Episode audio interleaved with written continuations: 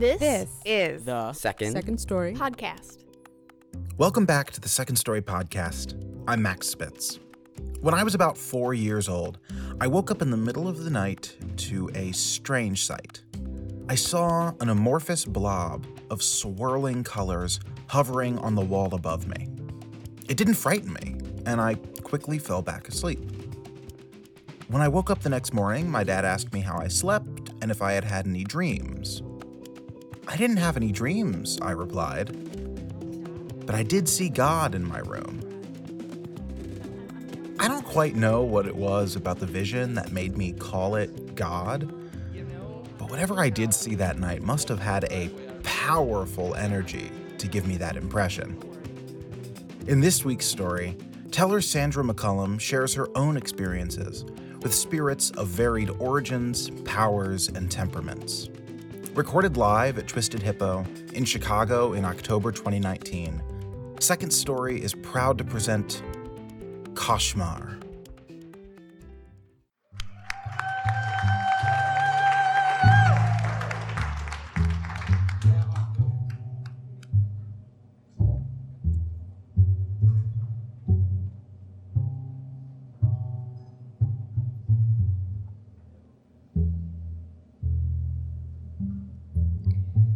When I was old enough to go to school, my classmates shared completely beguiling tales of magic, dark forces, voodoo spells, gris-gris on the doorsteps, placing dishes of cooked meals on the crypts in the cemetery, and burning candles delighted my macabre curiosity.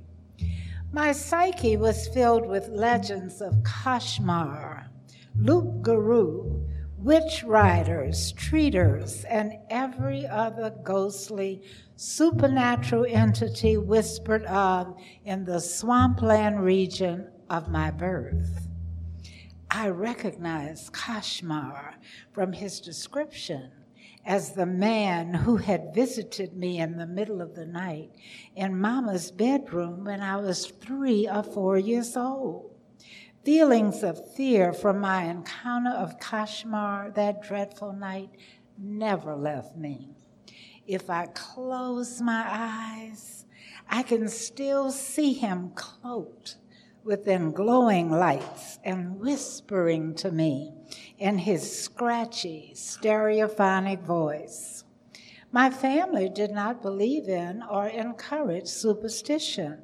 That was a dream, Mama said, dismissing my encounter as imaginary and my curiosity of the supernatural world as provincial. My classmates, however, were willing participants. Cauchemar has evolved over generations into meaning nightmare. But children and adults of the French, Indian, and African heritage of Louisiana claim to have experienced him as a fearful, otherworldly presence which rendered one paralyzed and speechless while asleep. Many claim to have seen him, including me. As an adult, Cauchemar's frightful presence reemerged. Though his blinding aura was gone, I recognized his conspiratorial whisper and his chilling warnings. He transported me between the illusory veneers of the real and the uncanny. He intervened, it appeared, as dream warnings when there was pretending danger to me or my loved ones early enough for us to change the outcome. No longer a child, with friends as fanciful as I, I shared with no one that I experienced the paranormal in my dreams. Time passed, and I moved innocently into a haunted Chicago apartment. What a lovely place. the living room framed French windows opening to cool breezes on the lakefront. Hollow sounds echoed throughout the large apartment. Almost from the beginning, I sensed another presence, an invisible companion shadowing my movements.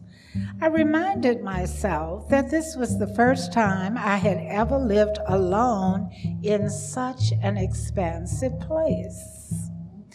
Maybe it was the feeling of being as tiny as a bubble in the universe, not another form of energy shadowing me as it appeared. At night, I heard sounds of pacing back and forth, up and down the long hallway.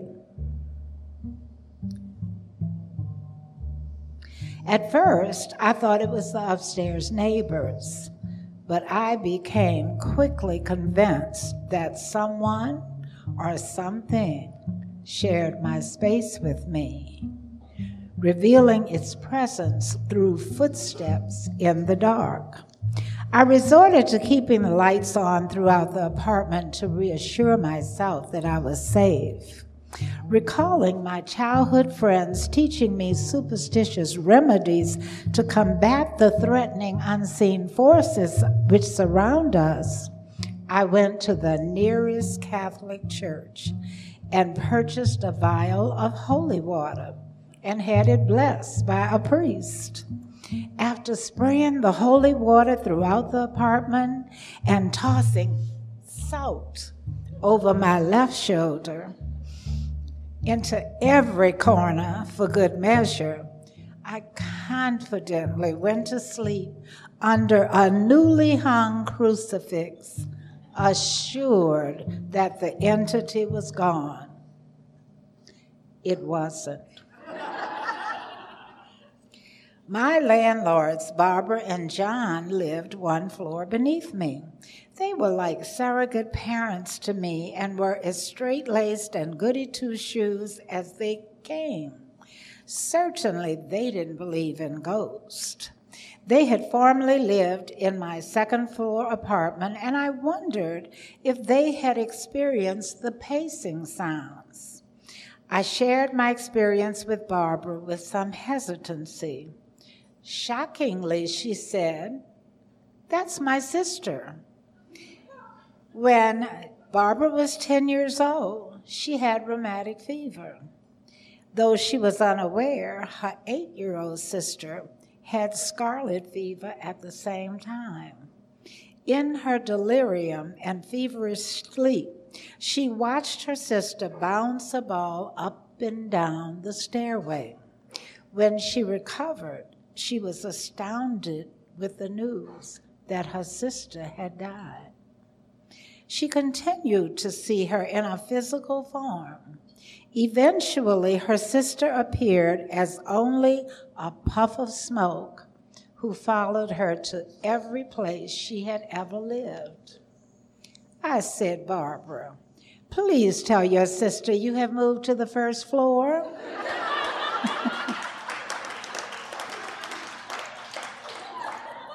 She laughed lightheartedly, and she said, "Maybe she enjoys being around you." "But why?" I said. "I always felt she stayed with me to protect me. Maybe you need her now." I laughed at what I thought was the absurdity of her conclusion. Oddly, Barbara's ghostly little sister and I made peace with one another. I was at ease with my life when unexpectedly my former husband was murdered in a robbery. Cauchemar had warned me of this in a dream long ago. I thought it wouldn't happen. Once, an African diviner told me my life story as a fable. My husband was the snake who enticed the little girl away from her family that loved her and wanted her to stay with them in the land of gumbo and tropical storms forever.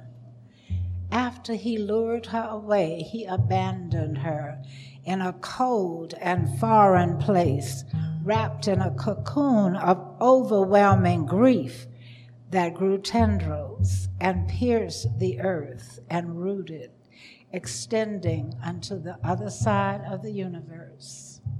It became infinity.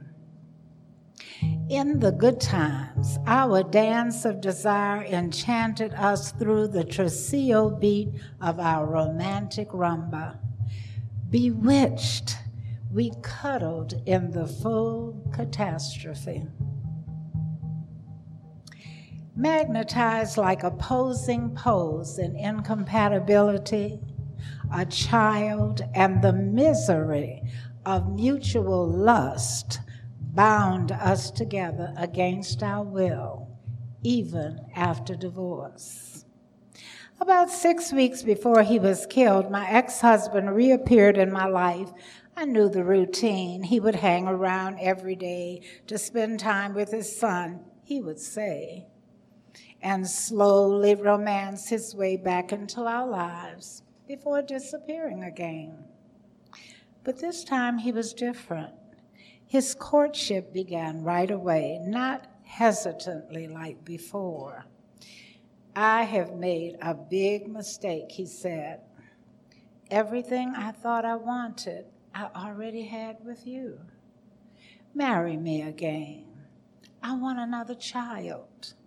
I want us to be a family." "I can't," I said. "I want more from life than I think you can give me. I've changed, and you haven't." That didn't stop him. He persisted in his pursuit, and then he was dead. After the funeral, conflicted, my son said to my mother, "Mama cried," expressing his twelve-year-old astonishment at my sorrowfulness and his inability to solve the complex enigma of his parents' attachment. I watched him remove his father's photographs from the walls and the tabletops and place them in a drawer. I didn't know at the time that we would both closet this grief for years, hiding it in the covert recesses of our hearts without sharing its mournful agony with one another. That night, I sensed my ex-husband's presence. I smelled smoke as I walked past my son's room where he was asleep with a lamp on. An intense and sweltering energy pushed against me. Without warning, the lampshade burst into flames. In prayer, I begged my dead ex-husband to cool his rage as he hovered between this world and the next, and to protect our son. Almost immediately, my ex-husband joined the other ghost in the apartment. Each subsequent night, Barbara's ghostly little sister continued her pacing, and my dead ex-husband sat on the side of my bed, the mattress depressed to accommodate his six-foot-six frame, and I felt the tender warmth of his hand gently resting in the small of my back. Sometimes he whispered words of love and apologies to me. It was all quite maddening. How do you explain to friends and family that you are grieving for an ex-husband? I can hear them now.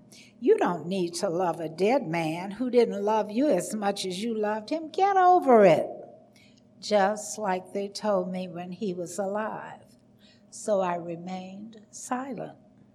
We sweethearted, as Daddy called it. married, divorced, and can't stay away from one another? Get out of that cycle, Daddy said. But I couldn't. He couldn't. And now he was gone forever. I felt compelled to feast in public while my heart was sitting shiver in private, bereft and unconsoled. For four long years, I languished in the netherworld with Barbara's ghost little sister and the ghost of my ex-husband.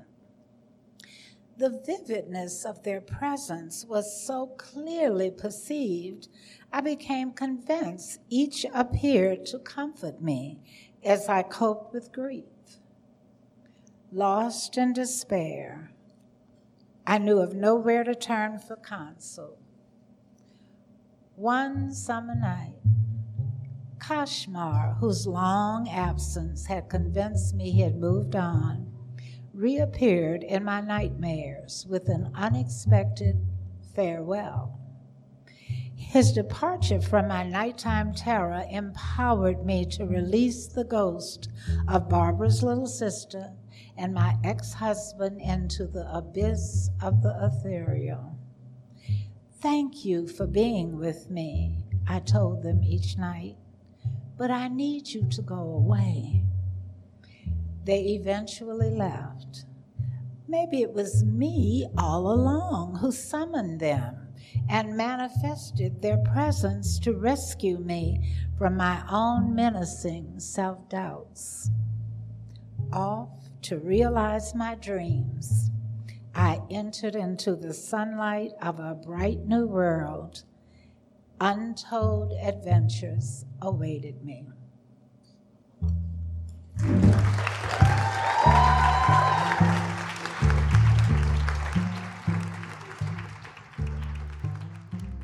This story was produced by Casey Truba, curated by Deb Lewis and Margaret Marion, and directed by Liz Rice, with music and sound design by Jeff Schaller. The Second Story podcast is produced by Max Spitz. Second Story is located in the traditional homelands of the Council of the Three Fires, the Odawa, Ojibwe, and Potawatomi nations. Our programming is made possible by the MacArthur Fund for Arts and Culture at the Richard H. Driehaus Foundation, the Paul M. Angel Family Foundation, the Gaylord and Dorothy Donnelly Foundation, Illinois Arts Council Agency, Innovation eighty, the Lupo Family, Eric Rothstein and Gina Wamek, Athene Karras and Thomas Applegate, James Lupo, Jessica Wetmore, Jeffrey and Joan Goldwater, Katie and Peter Hauser, and many generous individuals like you. I'm Max Spitz, and this, this is the Second, Second Story Podcast.